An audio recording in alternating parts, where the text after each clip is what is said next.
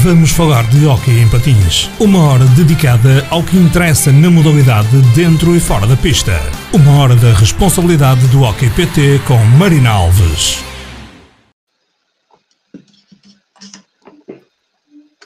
Olá, boa tarde, bem-vindos a mais um Vamos Falar de Hockey Patins. Se na última edição eu já tinha dito que era uma semana de luxo, hoje, para fechar esta semana, temos então um grande convidado, Guilherme Trabal, desde a Catalunha, que vai entrar em direto para conversarmos uma hora, uma hora e qualquer coisa sobre hockey patins. Olá, Guilherme. Olá, boa tarde. Boa tarde, Guilherme. Boa tarde. Muito obrigada por teres aceito o nosso convite. Nós vamos fazer tudo em português, a confiar na, no, no, no, teu português. Ainda lembro, eu penso ainda. que ainda lembro. Se tiveres alguma dúvida, perguntas. Obrigado. Guilherme, podes nos dizer onde, onde, é que estás neste momento e como é que tens estado a viver estes tempos de quarentena? Nós estamos a, a morar em, em San Hipólito de Voltregam e, e ficamos aqui com a, a minha mulher e os, do, e os miúdos. Uh, estamos bem, ou seja, que é, é difícil tantos dias fechados em casa, mas ainda bem que nós temos um jardim para eles uh, brincar e mas, olha, nós já tivemos a, a sorte de, quando eu estava no Benfica, no Baldaño, de, ser, uh, de ter muito tempo de estar em casa, estar com os miúdos, ou seja, para nós uh, já tínhamos um pouco este hábito de, de estar mais fechadinhos em casa, toda a família, e desfrutar dos miúdos. Como é que tu estás uh, a ver esta, esta situação dos campeonatos parados? Uh,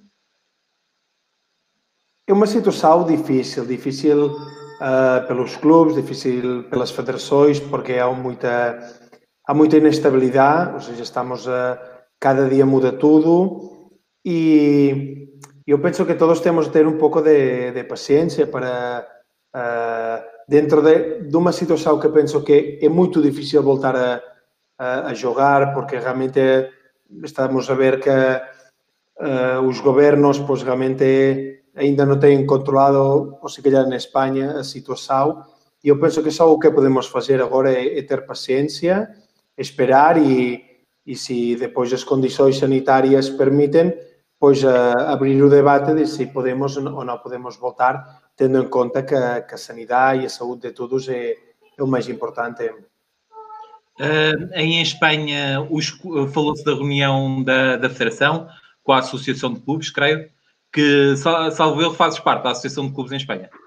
Sim, eu formo parte da. Estou na gerência da Associação de Clubes e, e de momento o que fizemos pois, é um, um contacto constante com a, com a Federação para, para lhes explicar a, a situação e, e o que digo, de momento não podemos uh, uh, fazer mais nada que, que esperar esta situação. A Federação tem um contacto, um contacto direto com con o Ministerio do Desporto de, de aquí España que, que realmente pois vai marcar as posibilidades que temos e se quando eles dictaminen as posibilidades de jogar os clubes uh, acham que podem adaptar-se bem, pois vamos ter de falar se podemos voltar a jogar ou não, mas de momento ainda falta muita muita informação e porque este constantemente muda e o que digo, na Espanha ainda a situação não está controlada. Sim. Uh, aí, depois de, um, uns primeiros comunicados da Federação aos clubes e depois de um primeiro comunicado do Reus, houve muitos clubes a seguirem no, no sentido de que era muito improvável voltar a jogar e mais valia anular a temporada. Tu, tu achas, com, com os jogadores a dizerem que não, não quereriam jogar em julho, ou a maioria, entretanto houve outros que surgiram a dizer que jogariam de qualquer maneira, mas crês que no seguimento destes comunicados todos os clubes há viabilidade ainda para se, para se jogar esta temporada? Nós, como associação, uh, na próxima sexta temos uma, uma assembleia e lá naquela, naquela assembleia pois, vamos a, a ter uma visão de, de todos os clubes e, e só a partir daquele momento, quando nós temos a, a posição global dos clubes, a associação vai ter uma, uma postura e, e vai trabalhar conjuntamente com a, com a Federação, porque, insisto, esta situação é, é muito difícil para todos, uh, pelos clubes, pelas federações, e, e penso que o que podemos fazer é esperar e, e, e prever uh, possíveis cenários, mas eu penso que precisamos muita calma e, e trabalhar conjuntamente. Uh, nós, nestas entrevistas, vamos falando dos temas da atualidade, mas vamos repassando também a carreira dos nossos convidados. Tu estás em Voltregá e eh, és de Voltregá e fizeste quase toda a tua a formação em Voltregá. Toda, toda, toda. Ou seja, eu comecei com três aninhos lá aqui na, na minha aldeia, que, que para nós é, é, é uma das aldeias do hockey da Catalunha e da Espanha. E comecei até os 21, 22 anos que fui para, para Lleida, pois uh, fiz toda a formação e comecei na, também uh, no primeira equipa da, do Voltregá e fui embora pois já na época que, que ganhamos a Taça SERS com, contra o Porto. Uh, aí, como é crescer em Voltregá? É uma, como estavas a dizer, uma das aldeias do hockey na Catalunha. As referências são também as referências do hockey, em vez de serem as do futebol?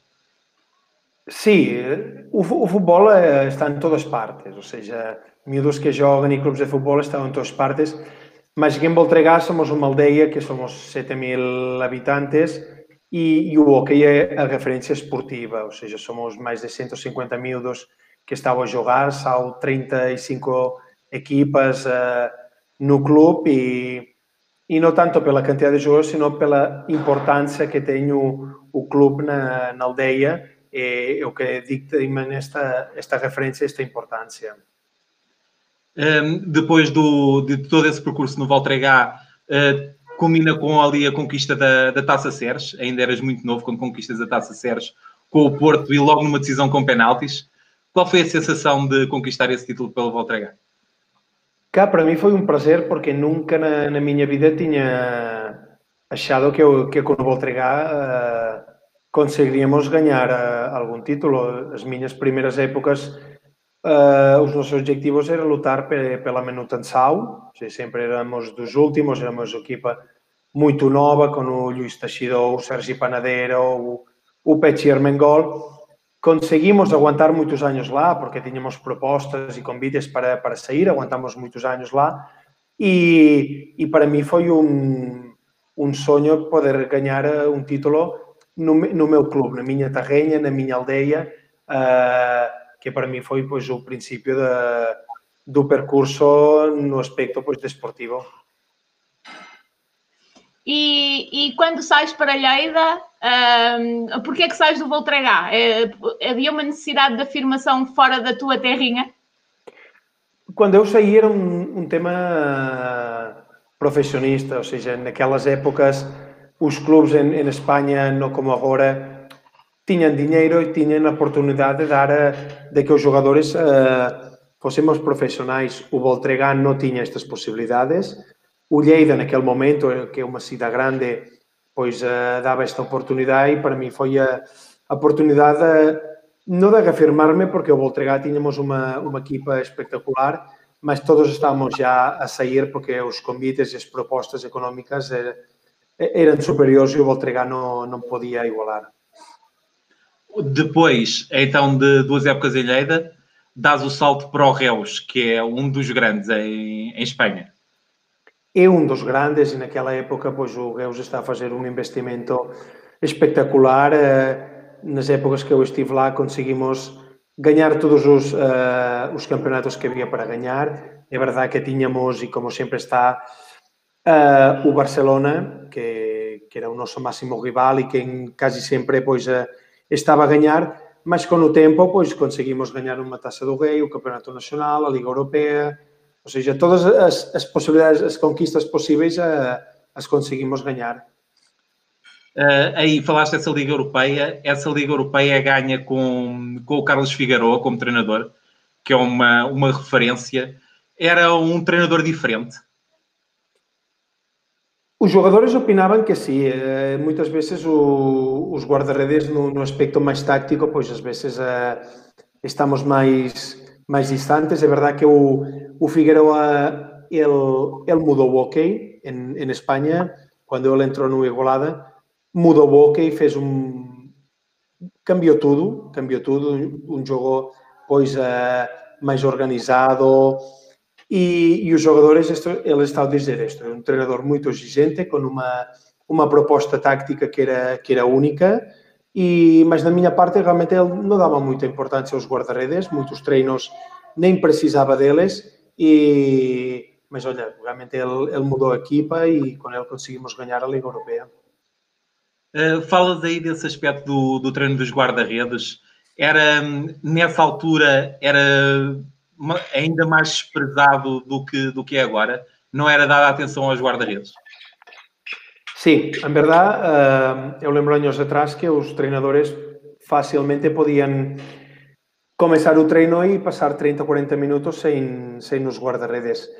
Hoje, é verdade que as equipas ainda não têm treino, treinadores específicos de, de guarda-redes, mas os treinadores já, já precisam do, do guarda-redes já para começar o treino, é um treino já mais integral, para, para tirar a porta, trabalhar juntamente já jogadores e guarda-redes, e nisto, pois, eh, sortosamente, melhoramos muito. Porquê é que decidiste ser guarda-redes? É que há muito aquela ideia que vai para a baliza quem patina mal. Foi por isso? Penso que sim, pode ser. Eu comecei e era o mais, era o, meu, o mais pequenino de todos, comecei com três, com três anos. Uh, lembro, ou estudei, explico também aos meus pais que eu, eu nunca disse que queria ser guarda-redes, mas quando me encontrei na baliza, hum, pois gostei e já, já sempre fiquei lá e, e até a época passada, ou seja, que a minha vida foi sempre dentro da baliza. Uh, depois dessa, dessa conquista da Liga Europeia com, com o Figueroa, uh, o Real ganhou também o Mundial de Clubes. Foi, acaba por ser uma competição que, que, que se perde, e depois chegou Alejandro Domingues. Havia muita diferença? Quando chegou o Alejandro Domingues, um, ele já tinha estado com o, com o Figueroa, ou seja, ele já continuou a sua, a sua visão do, do ok. É verdade que quando entra o Alejandro, a equipa já, o Reus já tinha feito um desinvestimento, já não podia aguentar a, aquele, aquelas equipas com o Pedro Gil, com o Margual, todos tiveram de sair. Ainda estivemos com os Bertolucci, fizemos umas, umas boas épocas e com o Alejandro conseguimos ganhar o Campeonato Nacional na época que menos probabilidades tínhamos para, para ganhar e, e mais no playoff, que às vezes no playoff podes estar bem uh, seis, sete jogos, pois não, pois com um, contra um grande Liceu e um grande Reus conseguimos dar a surpresa e, e sem ser candidatos a ganhar o Campeonato Nacional. Esse título da Hockey Liga é muito importante em Espanha face ao domínio do, do Barcelona.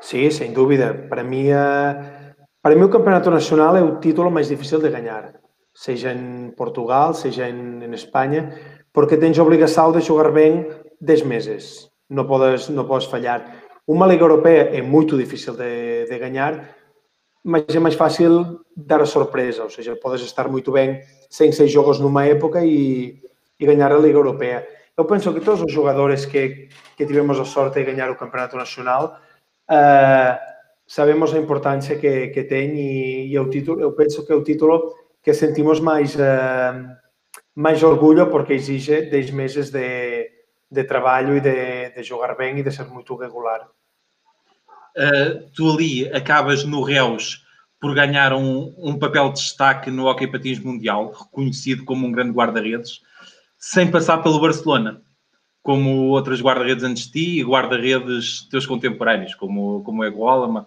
e o Sérgio Fernandes. Nunca houve um contacto do Barcelona? Nunca tiveste esse apelo?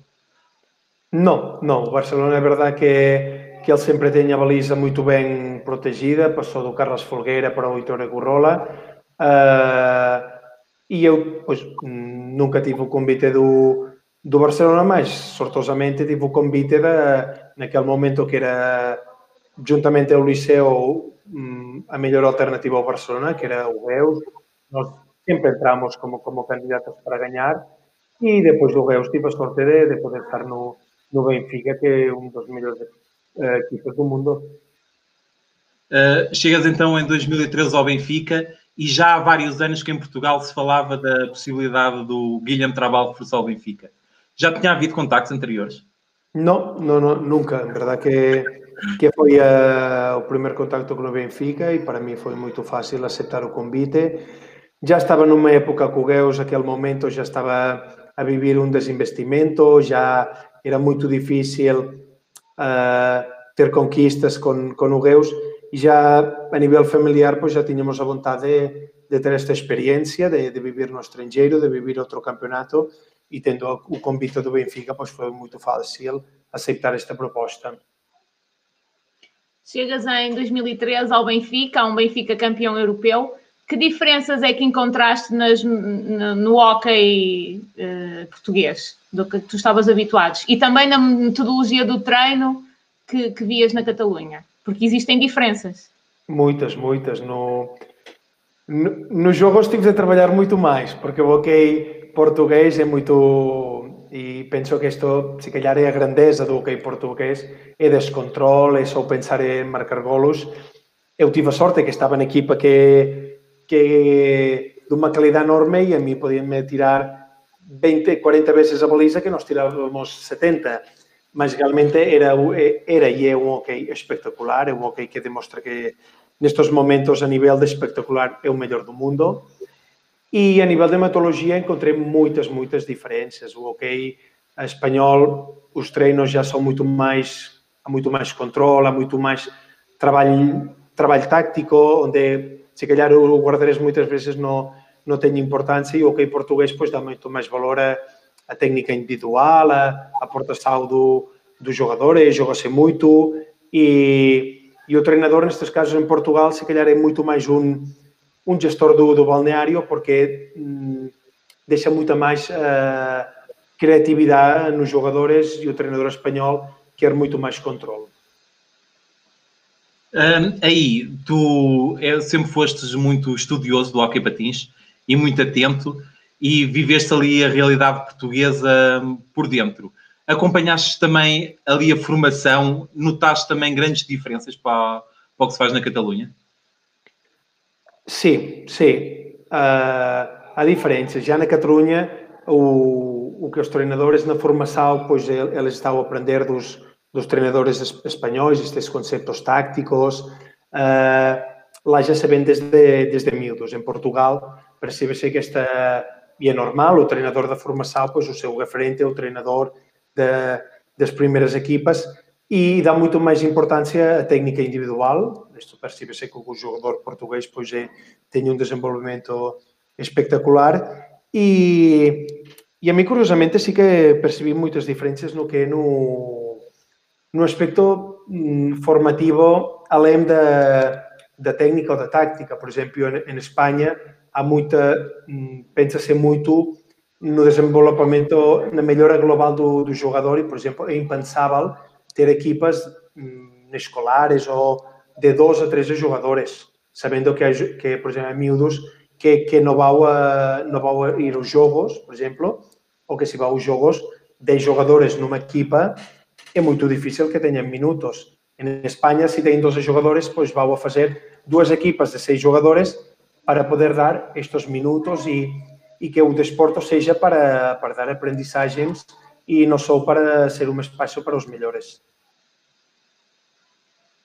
Uh, Guilherme, nós uh, não tivemos a oportunidade de ler o teu livro por completo, mas fizeram-nos chegar umas passagens em que tu uh, falas da falta de. questionas a liderança no Benfica, principalmente na tua última época em que não foste tão utilizado podes concretizar onde é que tu, sendo um estudioso, porque toda a gente olha para o Guilherme Trabalho como uma pessoa que se dedica ao hockey, eu não sei quantas licenciaturas é que tu tens, mas sempre te falou que estás sempre a, a estudar. Quais foram os problemas que tu identificaste? Quais, quais são as falhas uh, de liderança que aconteceram na tua passagem pelo Benfica?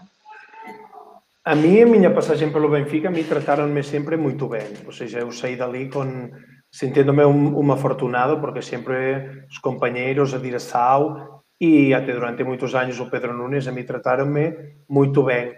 Uh, a mí como guardaredes, mmm, e cando estás na, na baliza con outro guardrés como o Pedro Henriquez, que demostrou que é un dos mellores guardrés do mundo, pois a posibilidade de, de non ser eh, o guardrés uh, principal ou, ou, ou de perder minutos mm, é unha realidade. Se ten de aceptar que cando estás con, e insisto, para mí o, o Pedro Henriquez é un dos mellores guardas do mundo, além de ser un dos meus mellores amigos que encontrei dentro do mundo do hockey, E eu simplesmente pensei que, que era uma época para, para jogar os dois. Os dois tínhamos demonstrado na pré-época, e não na pré-época, sino a nossa qualidade, para, para partilhar a baliza do Benfica.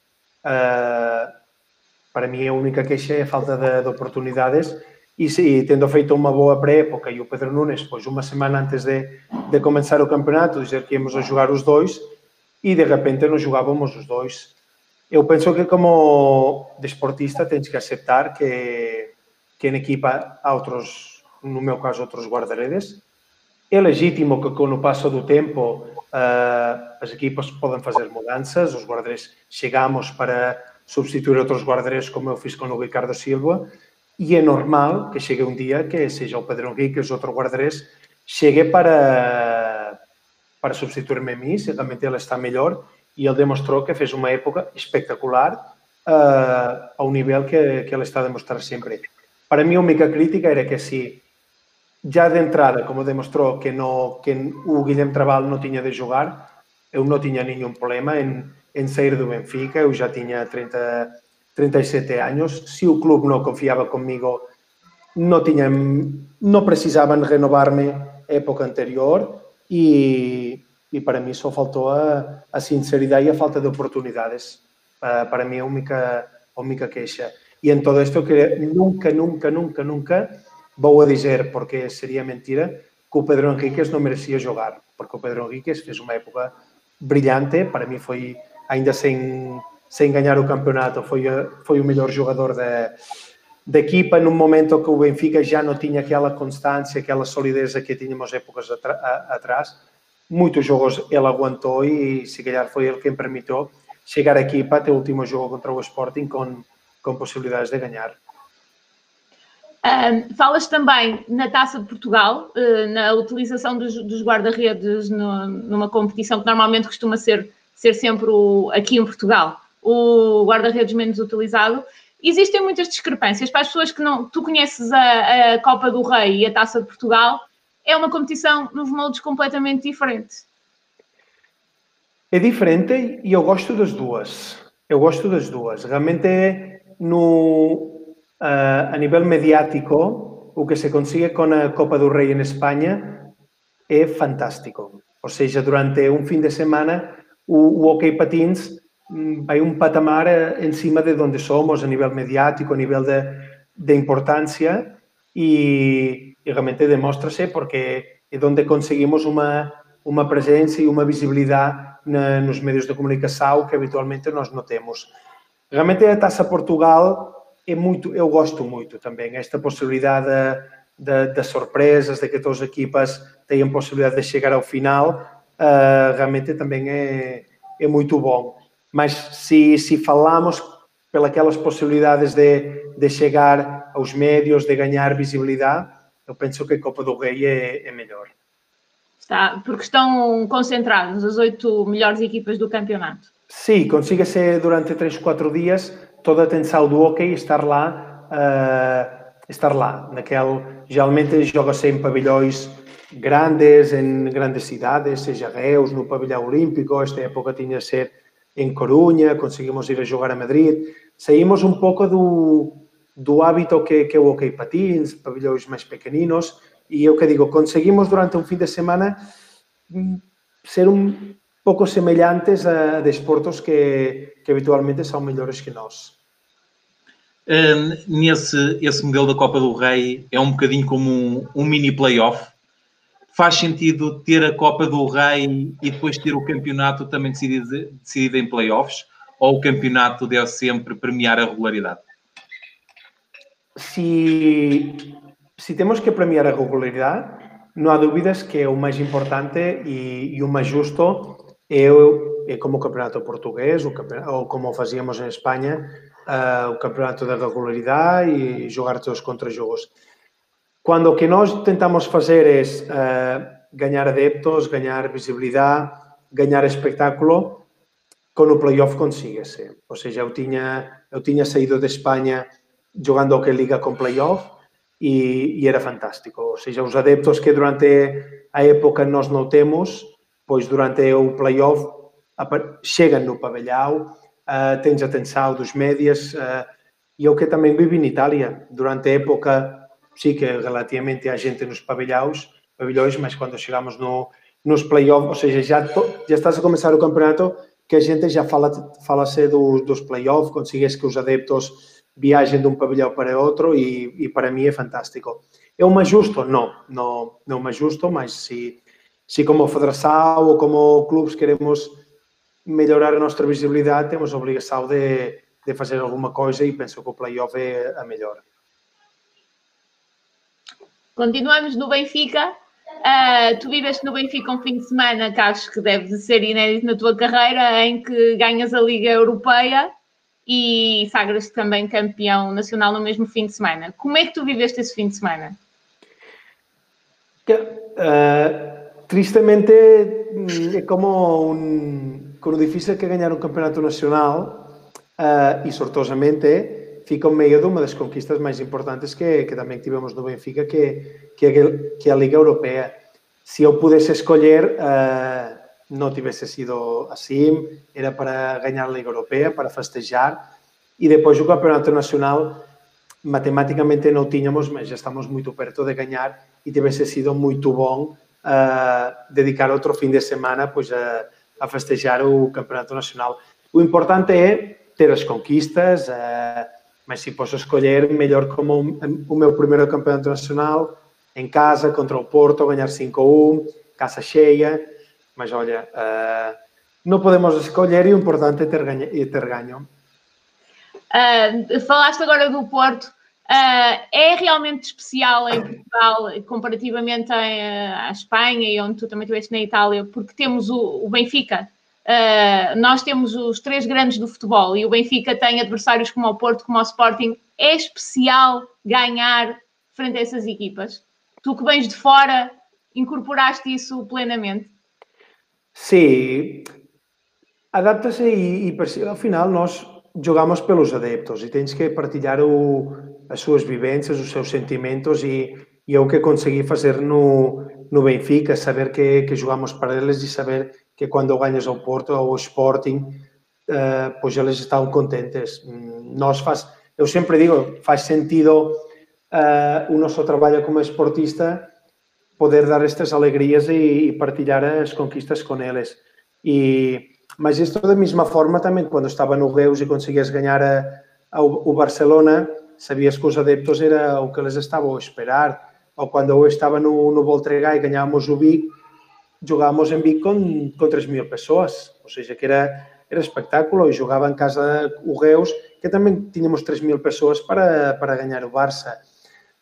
É verdade que no Benfica é diferente, porque além das 3 mil pessoas que tens no, no pavilhão, tens os benfiquistas que estão pelo todo o mundo que estão à espera do, do que estás a fazer e sabes que há muita mais repercussão na, nos nossos resultados e isto sim é muito especial.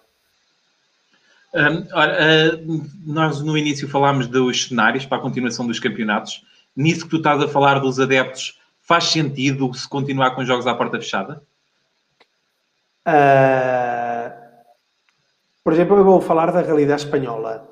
Hum, estamos a, quando estamos a, a, falar de jogar a porta fechada, estamos a, a tentar encontrar uma solução uh, que sempre é para tentar hum, conseguir que seja o, o, o, menos possível. Ou seja, se tu já, já é má, a situação que estamos a viver na sociedade, na, na saúde, realmente é, é, é problemática no desporto que estamos a tentar fazer é o, menos mal. Todos os clubes de esportistas queremos jogar com casa cheia, uh, mas nesses momentos não pode ser.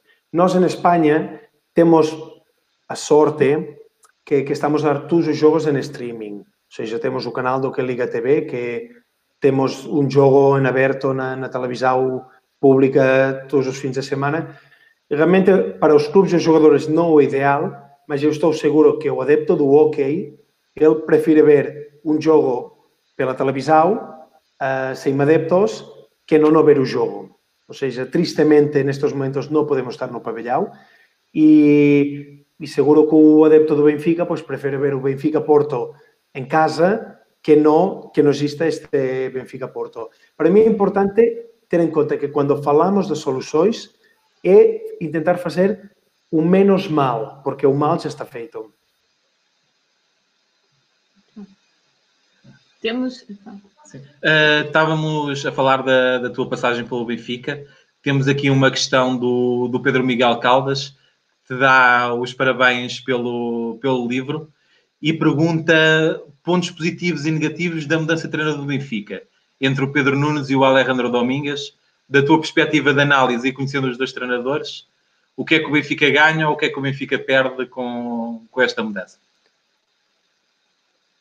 A mim é difícil responder esta, esta pergunta porque eu não estive com o Alejandro. Ou seja, eu sempre penso e, e, e eu ainda que é verdade que, que, que eu faço uma crítica à forma como o Pedro Nunes um, ele tratou a minha situação na última época, eu tenho que reconhecer que o Pedro Nunes fez um, um trabalho espetacular com, com nós. Ou seja, eu, eu, eu senti durante duas, três épocas que o Benfica éramos invencíveis. E, e além da qualidade dos jogadores, também é que o Pedro Nunes permitiu que estes jogadores uh, mostraram essa qualidade. A partir daqui, um treinador estar mais de cinco épocas num, num clube, que é muito difícil, seja o Pedro Nunes, seja o Alejandro Domingos, ou seja qualquer outro treinador. Eu penso que aqui é o ponto forte de cambiar, que chega um momento que os jogadores precisam mudanças, já não seja se o treinador que vem é melhor ou pior, sino que às vezes as ideias de um treinador já são as mesmas, o, as palavras do treinador são as mesmas e, e seja quem for o treinador, pois chega um momento que, que qualquer mudança é, é positiva.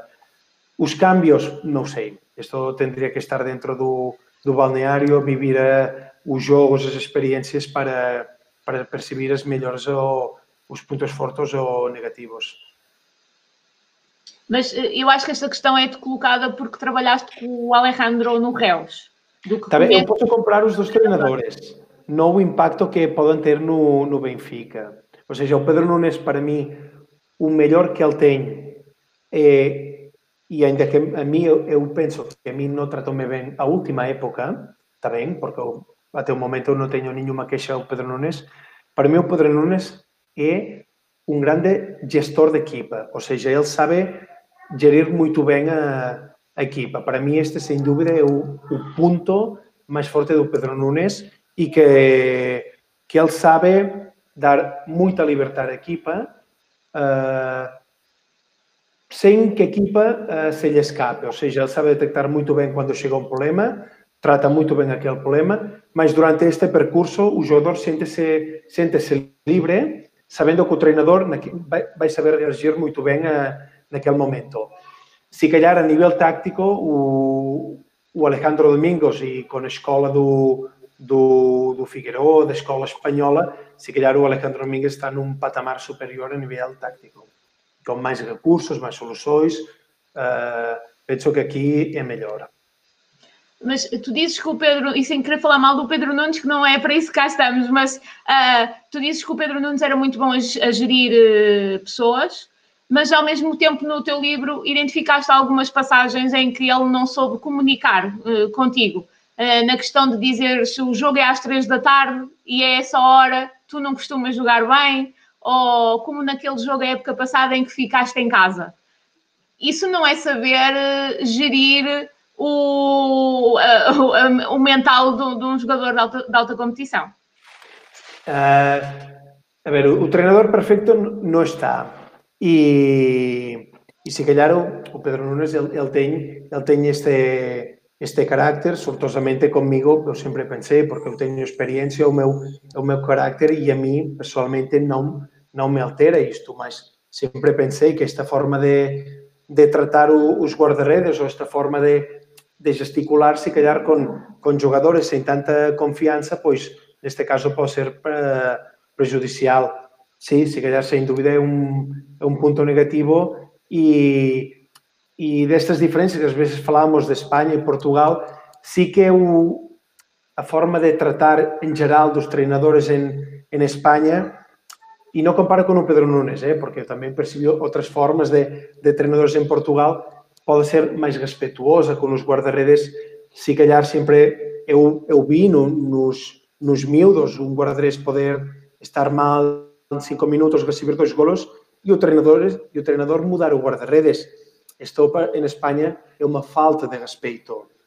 Em cambio, em Portugal, não Pedro Nunes, eh, sino en treinadores de camadas jovens, eu vi muitas vezes e para mim é uma forma de, de não saber tratar bem os jogadores, especialmente o guarda-redes que precisa confiança, precisa uh, um trato especial pelo seu treinador.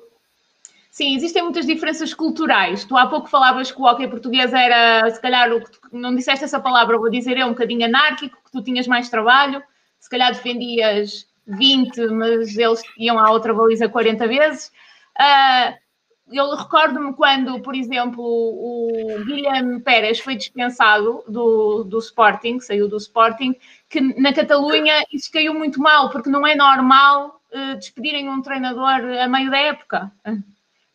Há não. uma diferença cultural também no que, no que diz respeito a fora da pista, no hockey patins?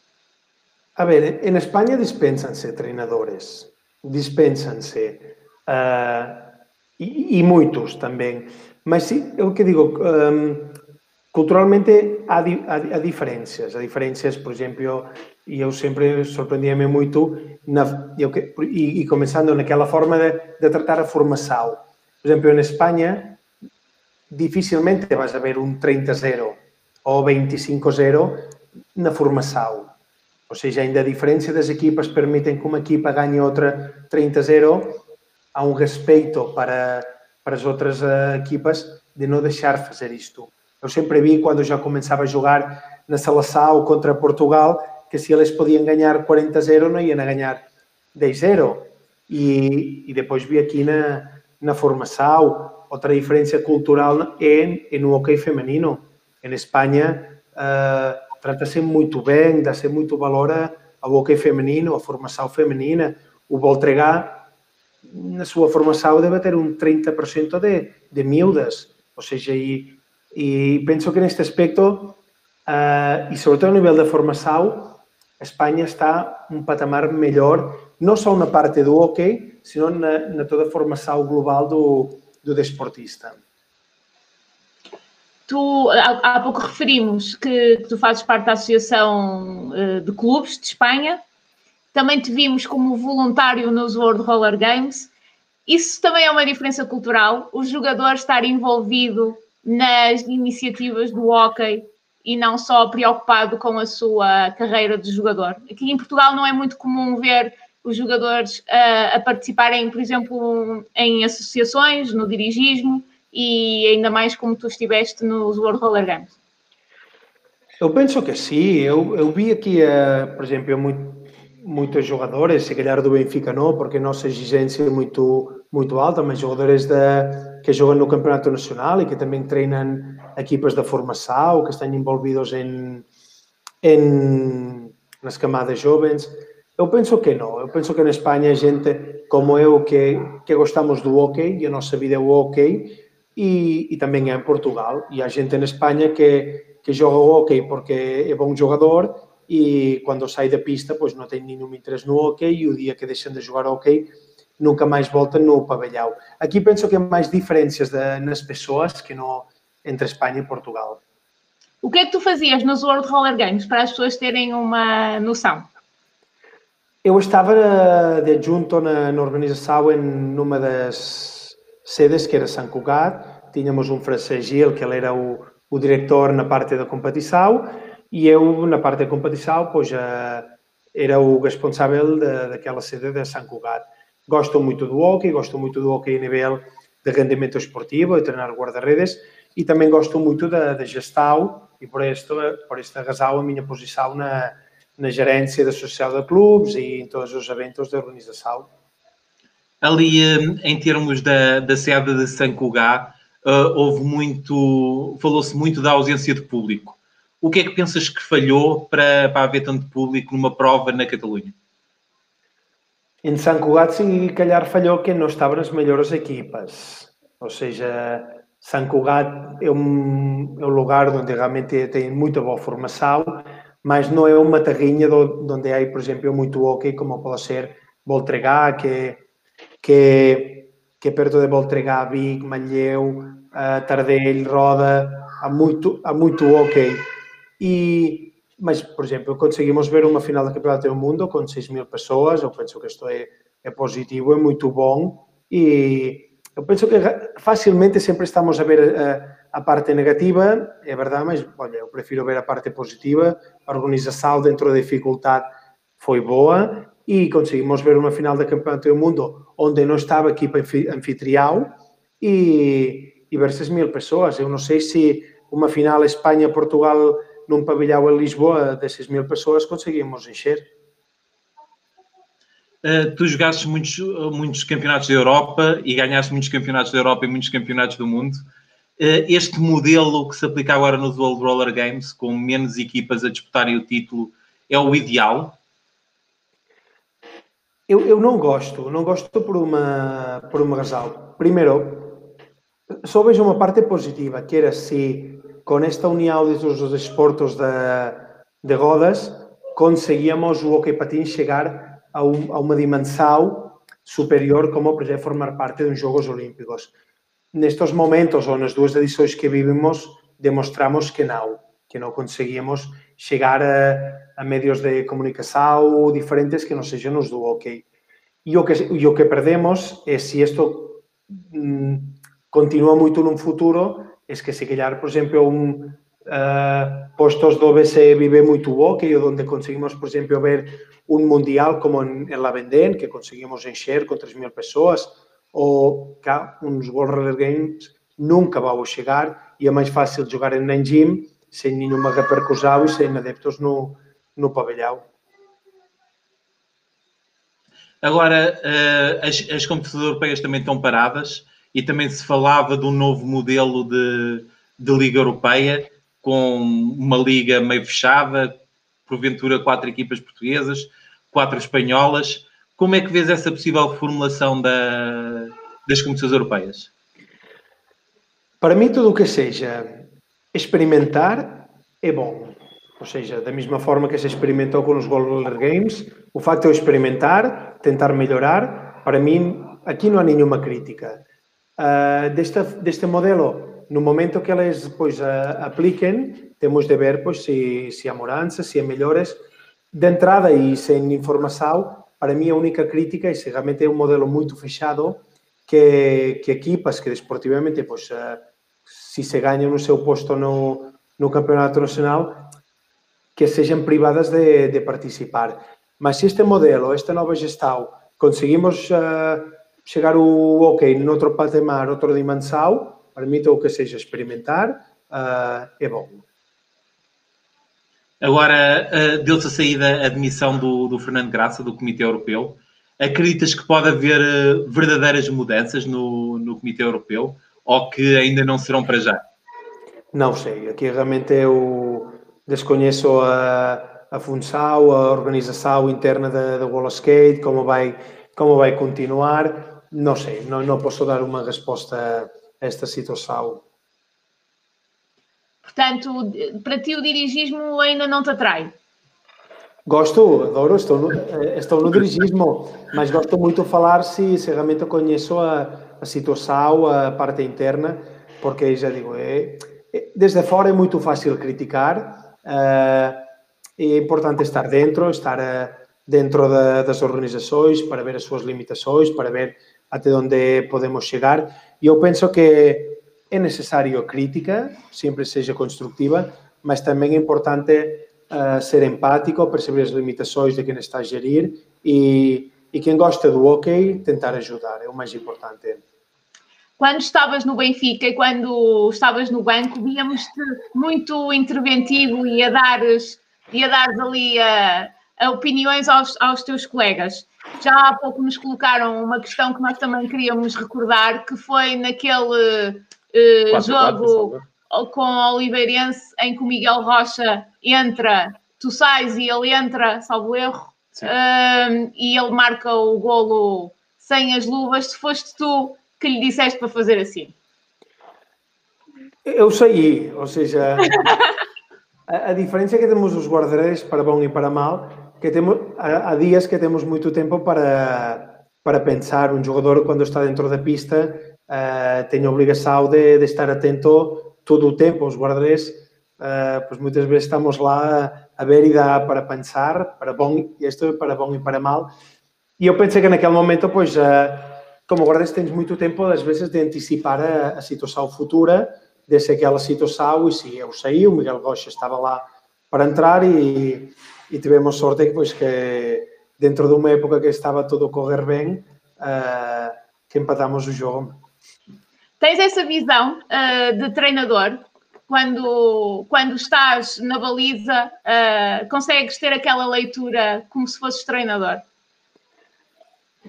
Gosto de ter esta leitura, ou seja, eu penso que como guarda-redes temos uma, uma visão do jogo muito completa, muito global. Além disso, como disse antes, temos tempo para pensar. Muitas vezes que os jogadores têm uma, uma exigência, uma intensidade no jogo que não, que não conseguem. Eu gosto, gosto muito de pensar no hockey e sempre tentava, pois, uh, todo o que pensava que podia jogar, a, ajudar os companheiros, pois, uh, pois transmitir. Uh, agora, neste momento, estás, vemos-te muito focada no, no treino de guarda-redes. Está no teu horizonte assumir o comando técnico de uma equipa? Como treinador principal? Eu gostava, eu gostava. Sou consciente que nestes momentos uh, ainda tenho muita aprendizagem para fazer. Uh, estando na, na sucessão, uh, pois optei por esta parte mais de gestão e que é incompatível na parte de, de ser treinador. Também estou na parte da tenho exigências da família já não somos profissionais, que temos muito tempo livre E, e nestes momentos, pois, o que me permite estar en contacto con o, con o hockey, con o esporto máis directo, é sendo treinadores de, de guardarredes, que é outra paixão, outras miñas paixaos, e, e o que perme, me permite, pois, a, além de gestar e seguir no hockey, entrar dentro da pista, que, que o que ainda teño lembranzas Tu uh, és, és guarda-redes, uh, estás a produzir material, conteúdo uh, para, para o Hockey Patins, tens um livro publicado, fizeste um stick, que já lá vamos. o, veste como agora, por exemplo, o Roger Molina, que também é guarda-redes e também tem feito muitos trabalhos à volta da, da posição, Agora é o treinador de guarda-redes do Futebol Clube do Porto. Está a trabalhar com o Guilherme Cabestein. Veste a fazer o mesmo, ainda cá à distância, como o Rogério, a fazer esse trabalho, por exemplo, com o Benfica ou com outro clube qualquer? Uh, não sei.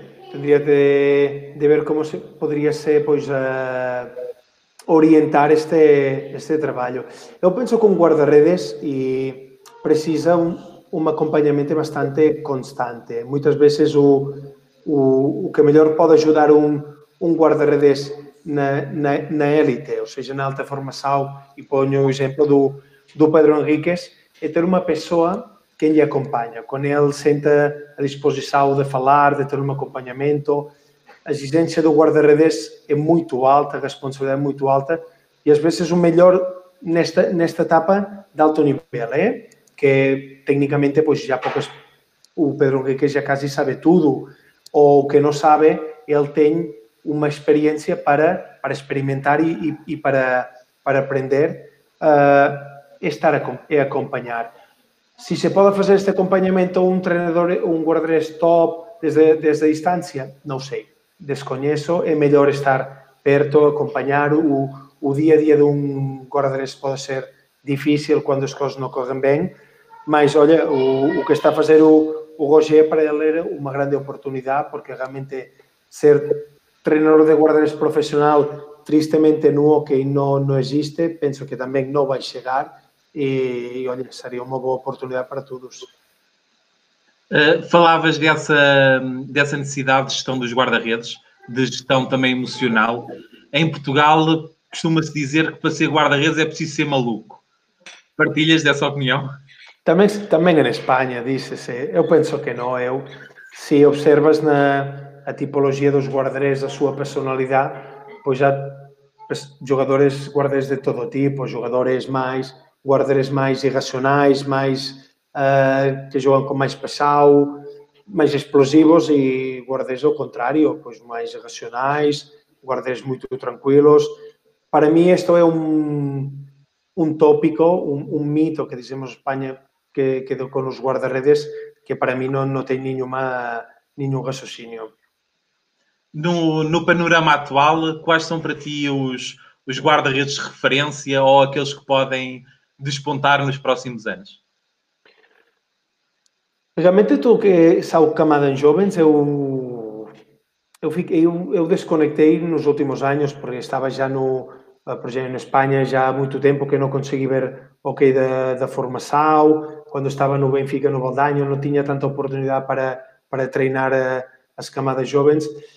Uh, que, tendo en conta que os guardaredes poden jogar até os 40, se as condições profissionais uh, sau as que sau, eu penso que, por exemplo, mm, nos, nos próximos anos que alguém consiga tirar a hegemonia que para mim tem em Portugal o, o e o, e o Pedro Henriques, ou na Espanha, onde temos o, o Maliano, temos o Puigvia, o Carlos Grau, temos a sorte de ter o, o, o Sergi Fernandes e o Heitor Aburrola, não sei se a dia de hoje aguardares que, que, que consigan chegar a este, este patamar e este nível de excelência que têm eles. Uh, aí, muitos dos guarda-redes que, que referiste usam o stick que foi idealizado por ti. É uma honra para ti? É o reconhecimento por, uh, por um bom estudo? Era algo que já, já todos pensavam? Eu, eu gosto de ver que, ou de, demonstrar que, que além de ser um guarda-redes que tentava defender bolas, era um guarda-redes que tentava pensar no ok. Uh, gostava sempre, pois, uh, ou, ou, gostaria que quando falando com o tempo do trabalho, uh, além adorava que falasse depois que o trabalho foi um, um grande companheiro e mas gostava que falassem não só do, do trabalho um guarda-redes que defendia bolas, sino que defendia bolas de uma forma especial. Sempre gostei e defendi e quando treino os guarda-redes uma forma diferente de fazer as coisas, um guarda-redes que, que pensava, um guarda-redes que, que gosta do hockey e nisto, pois, ver aquele stick que foi o que demonstra esta forma, a global que, que sempre tentei do hockey, pois eu gosto muito ver aquele stick. Ali, ainda temeste quando se levantou aquela questão dos regulamentos que, que o teu stick podia não ser regulamentar?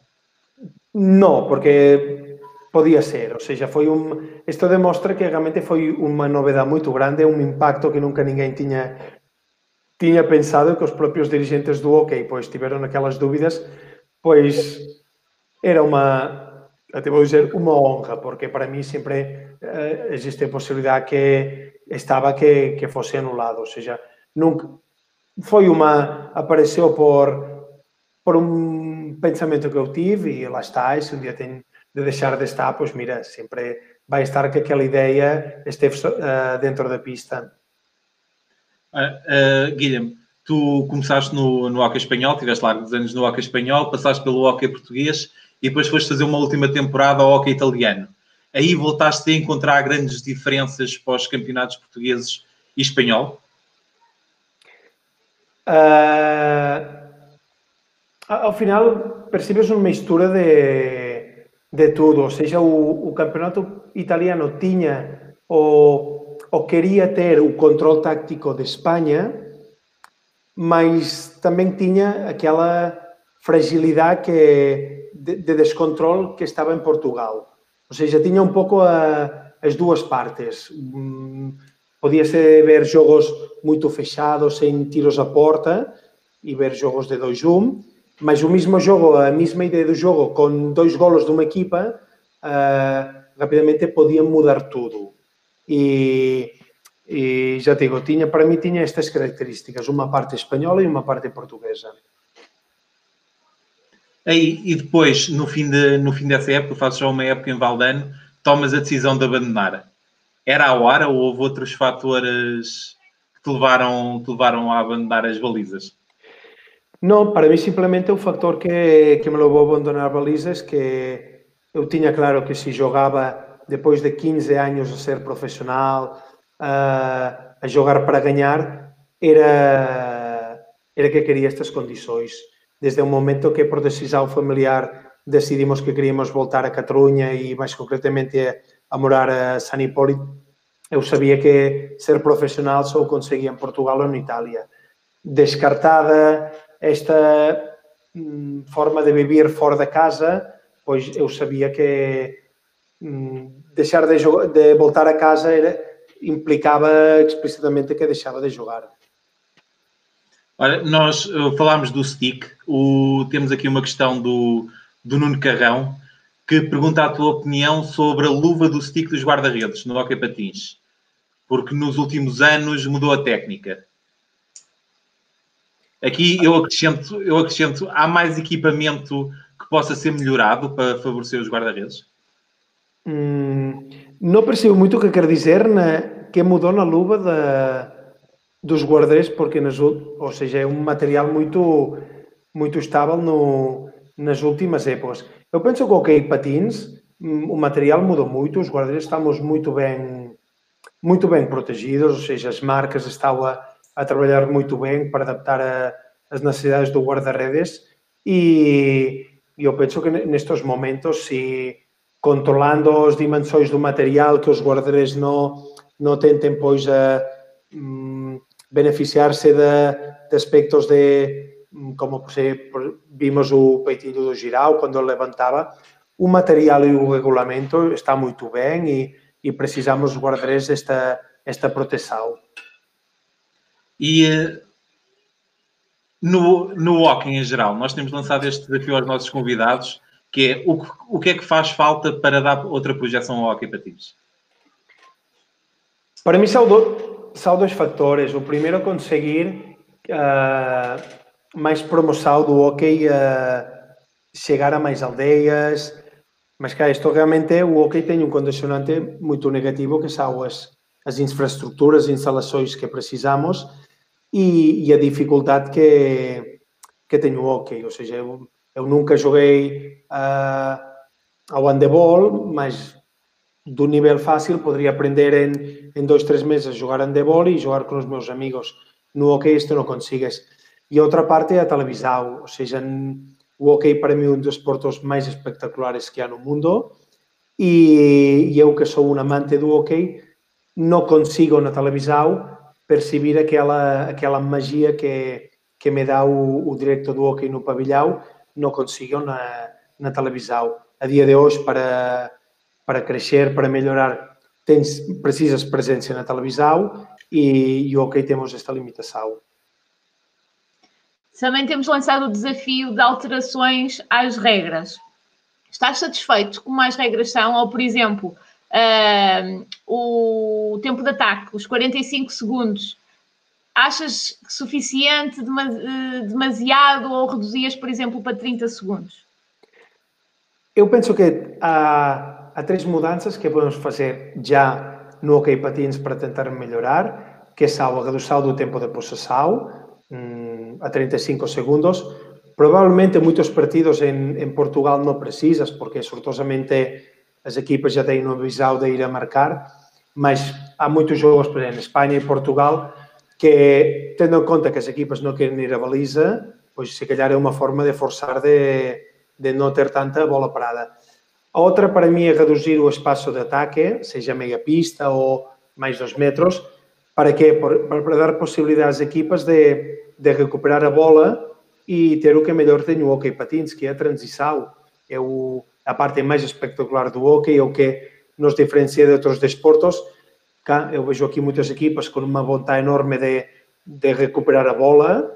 Cá, se as equipas se podem ir atrás da sua baliza, é impossível. E a outra, que aqui temos uma discrepância enorme com os portugueses, que para mim é, é preciso já eliminar jogar com, com o pé. Ou seja, é verdade que quem quer, se calhar podíamos especificar que nunca podes marcar um gol no pé, mas da mesma forma que é uma forma de evitar parar o jogo. Ou seja, cada vez que toca a bola no pé é parar o jogo e ajudar os árbitros. O arbitragem que realmente é muito difícil, uh, não podemos uh, esperar que muitos jogos sejam decididos por uma grande penalidade dentro do área, por uma bola que toca no pé. Olha, da mesma forma que quem quer defender que não se pode jogar no pé porque o defensor, o defensor pode usar o pé para, para parar um para um, também quantas vezes no hockey patins para ser um, um jogador que se vai isolado na baliza porque a bola tocou-lhe no pé. Ou seja, para mim, estas três mudanças têm de ser já, obrigadas já para a próxima época, são fáceis de aplicar e podemos conseguir já benefícios. Uh, olha, uh, estamos a falar de alterações. Aqui o Pedro Antunes, da Suíça, pergunta-nos sobre um projeto para aumentar as balizas. Concordas com isso? o guarda-redes acaba sempre por sofrer um bocadinho, que é as pessoas querem ver mais golos e o guarda-redes é que, é que está ali como entrave. Para mim, se, se não tem de ser uma prioridade, ou seja, temos que experimentar outras mudanças, mas se com estas mudanças não, não conseguimos, uh, eu penso que é uma possibilidade. Eu, eu penso que é melhor mudar as balizas que não mudar o material do guarda-redes. Uh, é verdade que muitos guarda-redes não gostam destas ideias, porque, e esta é uma opinião muito pessoal, tristemente, e eu não gosto de muitos guarda-redes atuais, onde é muito, com dois, três movimentos limitados, podemos conseguir ver grandes guarda-redes. Eu gostava que ser um grande guarda-redes fosse muito mais exigente, precisaram de sair da baliza para reduzir o ângulo de, de remate, os guarda-redes fossem rápidos, ágeis, foram a buscar as bolas. Uh, a proporção entre as balizas de agora e os guardas de, de agora, encontramos guardas espectaculares, com muito mérito para defender, mas que, por exemplo, não sabem patinar. E para mim isto não teria que ser. E se tem que cambiar as balizas, porque com outras mudanças de redução do tempo, seguimos a ver jogos de 2-1, 3-1, pois se calhar pode ser uma, uma boa proposta. Uh, outra, outra questão que tem sido muito, muito falada é a questão dos penaltis, de, de ser ao apito. Tu conseguias aguentar até o, até o jogador tocar na bola ou também saías sempre antes?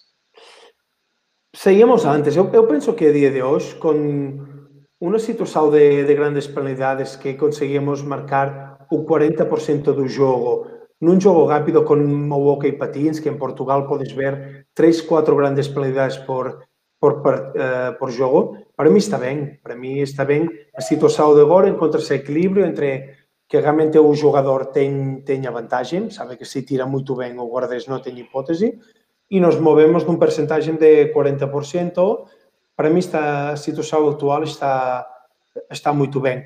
Que se quer experimentar com o apito e e facilitar o controle do árbitro. Pois olha, uh, todo o que seja facilitar a tarefa do árbitro, para mim, para mim ajuda e é um benefício. Uh, nós uh, temos aqui uma questão relacionada também com penaltis, que é do João Santos, que fala de um penalti do Reinaldo Ventura que tu, em Itália, que defendes com o cotovelo do lado esquerdo e que já tinhas tentado fazer o mesmo num penalti do Sérgio Mírias em Alverca. Isso vem do, do estudo prévio? Era, era uma situação pensada para defender aqueles lances? Sim, isto não tinha feito com o Sérgio Mina Alberca, tinha feito com o Luís Viana. não era na Alberca, era em, no, no livramento. Mira, para mim aquela situação, sim, vem, vem de um estudo, de um estudo e vem de uma situação, O mismo fez con o Viana e con o Reinaldo, que, que as miñas estatísticas uh, con eles non eran boas. Me, me estaban a marcar moitos golos e tiña percibido que eles tira, tiraban moito para ali. Pois uh, eu quis asegurar que se a bola ia para cualquier parte do meu do meu lado esquerdo, pois eu tiña a certeza que defendía no, no 100% de, das posibilidades. E, e isto viña dunha, dunha situação que naqueles momentos eles estavam a, a conseguir marcar-me e eu tinha que fazer alguma alguma mudança. Tu faz, o que é que tu faz, o que ou fazes ou fazias na preparação de um jogo? Tu falas nas estatísticas eu em tempos ouvi que tu partilhavas até essas estatísticas com outros guarda-redes cá em Portugal. Uh, que trabalho é que tu fizeste? Que levantamento é que tu tens? Bem, nas últimas épocas o trabalho que tínhamos a fazer é muito fácil, porque sortosamente os médias melhoraram muito, já tínhamos a possibilidade de estudar uh, os rivais e trabalhamos um pouco isto com, com estadísticas, ter em conta onde tiravam os, os jogadores, procurar regularidades, às vezes de algum jogador percibías que nunca repetia um penalti ao mesmo, ao mesmo lugar. E, e jogamos um pouco com isto da mesma forma que os jogadores uh, faziam com nós, ou seja, ao final era, era um jogo também pensei sempre nos grandes penalidades. Ao final, muitas vezes, o jogador tirava, nós fazíamos uma pantalha e se tocava, tocava e se não, e se não defendíamos, não defendíamos. Davam muito valor nas grandes penalidades e para mim era a situação onde os guardas tínhamos meito menos a fazer. Não havia toma de decisão, não havia resal, porque não temos tempo de regir. E para mim, o, non sei, o valor dun o dar méritos ou desméritos a un guardarés nunha situación de penalti, para mí no é o que menos valor ten no hockey patins. Ainda os adeptos e os treinadores é o que máis valoran. Uh, mas, mas isso é um trabalho teu. Normalmente o vídeo ou a preparação do adversário é o treinador que faz. Tu fazias isso para ti e partilhavas com os teus colegas. Años atrás sí, mas já te digo, sortosamente, quando tens a sorte de estar no Benfica, já tens a disponibilidade todas as imagens, todos os jogos. Se calhar anos atrás sí que tinhas que ir a, a, a procurar estas imagens porque não estavam, não saíam no, nas redes sociais. Nos últimos anos é que já o temos tudo, as equipas técnicas são muito mais profissionais, temos esta informação, temos estas estadísticas e se calhar depois a diferença é esta toma decisão mais pessoal que, que podemos fazer e, e buscar, eh, como dizia, estas alternativas no, no jogo. Temos uma pergunta sobre as máscaras. Uh, houve uma altura que corriam vídeos uh, sobre as máscaras e algumas que partiram de, de, de guarda-redes. Qual é a tua opinião sobre as máscaras dos guarda-redes e o possível impacto a nível do crânio encefálico na saúde do atleta? Ui, não sei, é muito complicada esta, esta pergunta assim, a nível biomecânica ou fisiológica. É verdade que o capacete que usamos os guarda-redes não é o capacete de, de guarda-redes, é o capacete que utilizam os, os jogadores de, no hockey gelo e, e realmente o que, tem, o que tendríamos de jogar é, por exemplo, o que utiliza o Carlos Grau. Este realmente é homologado e, e é o melhor. E usando este, pues, evitaríamos muitas vezes as máscaras que, que partem e que algumas vezes pois, a, o guarda-redes tem, não sei se problemas canoencefálicos, mas realmente a parte da cara, quando parte a, a máscara, pode ser perigoso. Eh, nós há bocado falávamos do, da questão da, da, luva, da luva do stick, da, de, como estava, de como estava feita de eventualmente proteger pouco, e o Nuno Carrão veio acrescentar que, como a, a técnica mudou e passou-se a usar mais o stick para, para desarme ou corte da bola ao segundo poste, que há pouca proteção dos dedos. Concordas com essa, com essa afirmação? Sim, há pouca proteção, mas eu penso que se que quando nós uh, abrimos esta parte da luva para estar aberta com que pode chegar algum remate em situações onde os remates não são no, no de uma intensidade ou de uma potência muito alta, como ele diz, desarmes e situações. Se queríamos ter muita proteção nesta parte, pois seguramente perderíamos a, a mobilidade na, nas mãos. Guilherme, há pouco falávamos do que tu tens produzido para acrescentar eh, ao Hockey Patins e eu lembrei-me do Carlos Folgueira, que foi o primeiro a, a decorar ou a personalizar as proteções de guarda-redes. Não sei se tens essa ideia, mas começou com ele os desenhos nas, nas tu a adaptares o stick. Um, o, que é que, o que é que vem a seguir? O que é que tu já não és uma, tu és uma pessoa muito ativa? Qual é o próximo passo? Já tens o livro, o stick, o que é que falta? Não sei, agora já não sei. Eu no, no, no tema da das mudanças dos guarda-redes, já não no meu aspecto, sino como adepto, eu penso que o que estamos a fazer são, e se calhar não sei qual é a palavra, das mudanças, é o que dizia.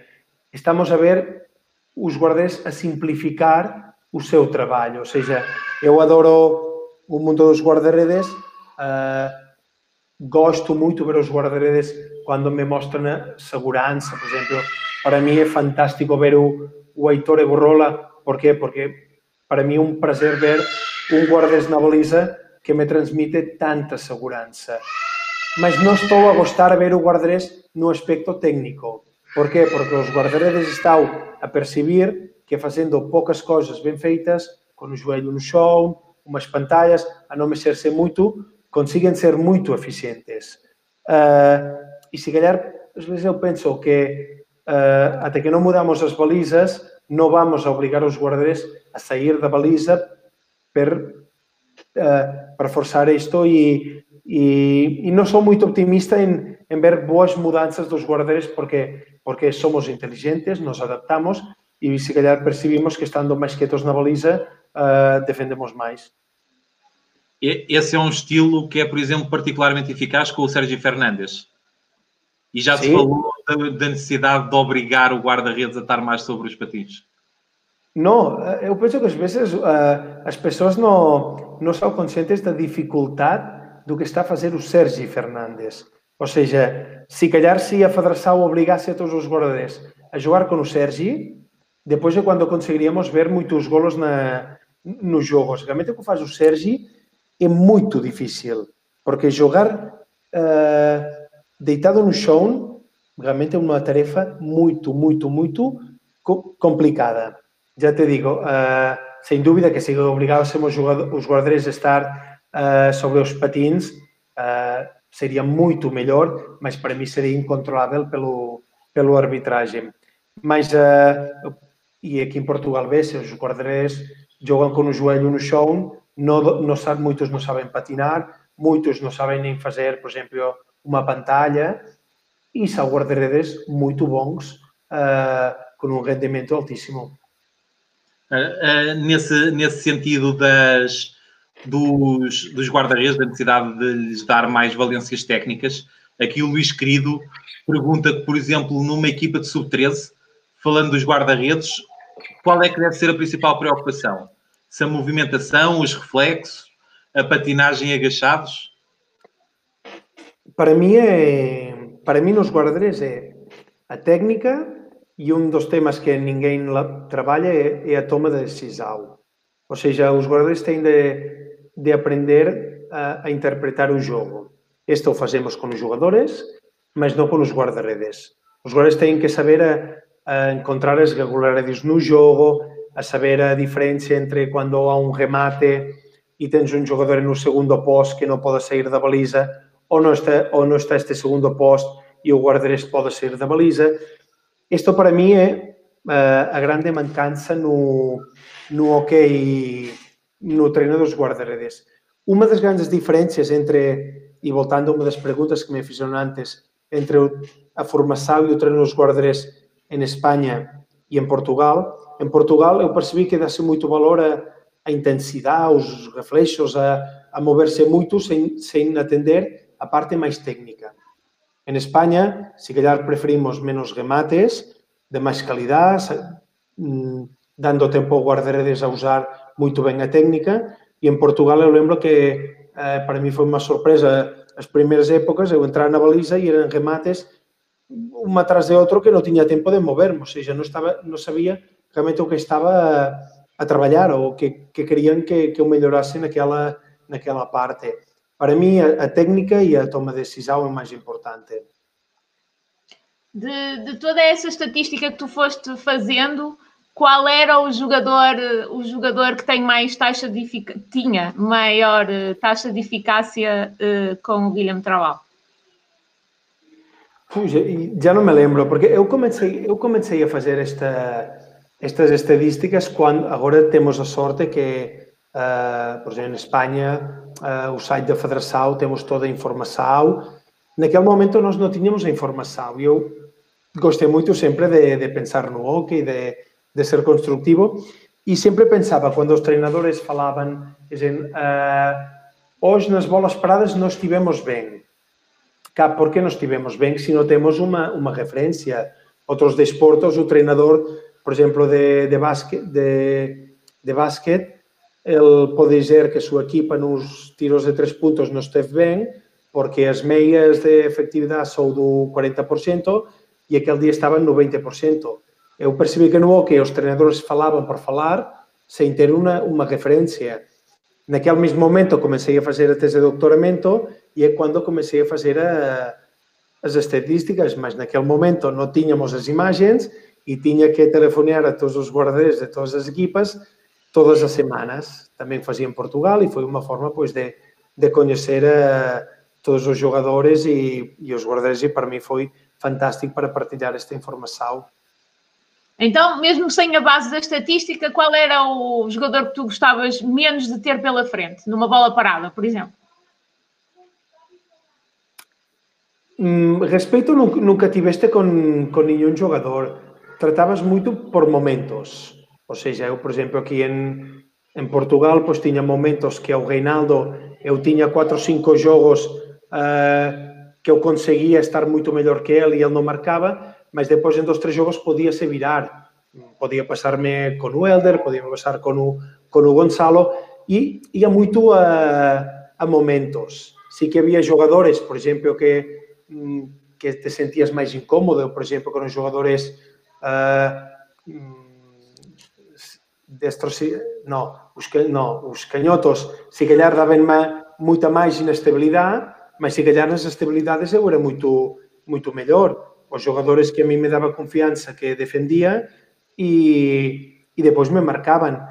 Eu, pessoalmente, nunca gostei que me rematase en directo. Por qué? Porque sentía, e o mismo que eu falei dos, das grandes penalidades, que non dependía de mí. E se calhar nos remates directos eu, eu, eu era moito mellor que, que cando se venían para mí para intentar uh, uh, marcar. Mas, claro, non há tempo de, de resau, fazes lá unha pantalla, se a bola va onde tu tens o corpo vais a defender e se non, non, non vais a defender. Para mí era, era máis impotente. E se calhar as estéticas estas, para mí eran moito mellores e máis favoráveis mas gostava de ter uma sensação de controle. Muito bem. Guilherme, já passou uma hora, aquilo que tínhamos falado. De momento aguanto. Às duas e meia, às duas e meia não, não vou chegar, é?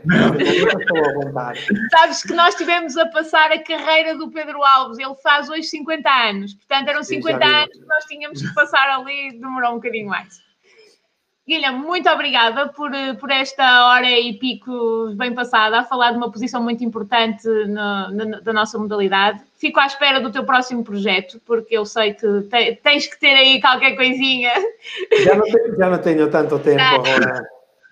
Tens. É, a ver se da próxima vez o livro é mais, mais levezinho, que é para poderes enviar pelo correio. Já não vai haver livro também, não. Já, já fiz tudo. Ah, não te digas isso. Guilherme, muito obrigada. Muito obrigado. Cuidem-se aí por, por eh, Santo Hipólito e estamos em contacto. Muito bem, obrigado eu por pensar em mim. Estava a saludar que havia muitos amigos aqui no, no chat, ou seja, aproveito para, para dar umas recordações para eles e, e para mim foi um prazer estar com vocês. Muito obrigado. Nós é que agradecemos.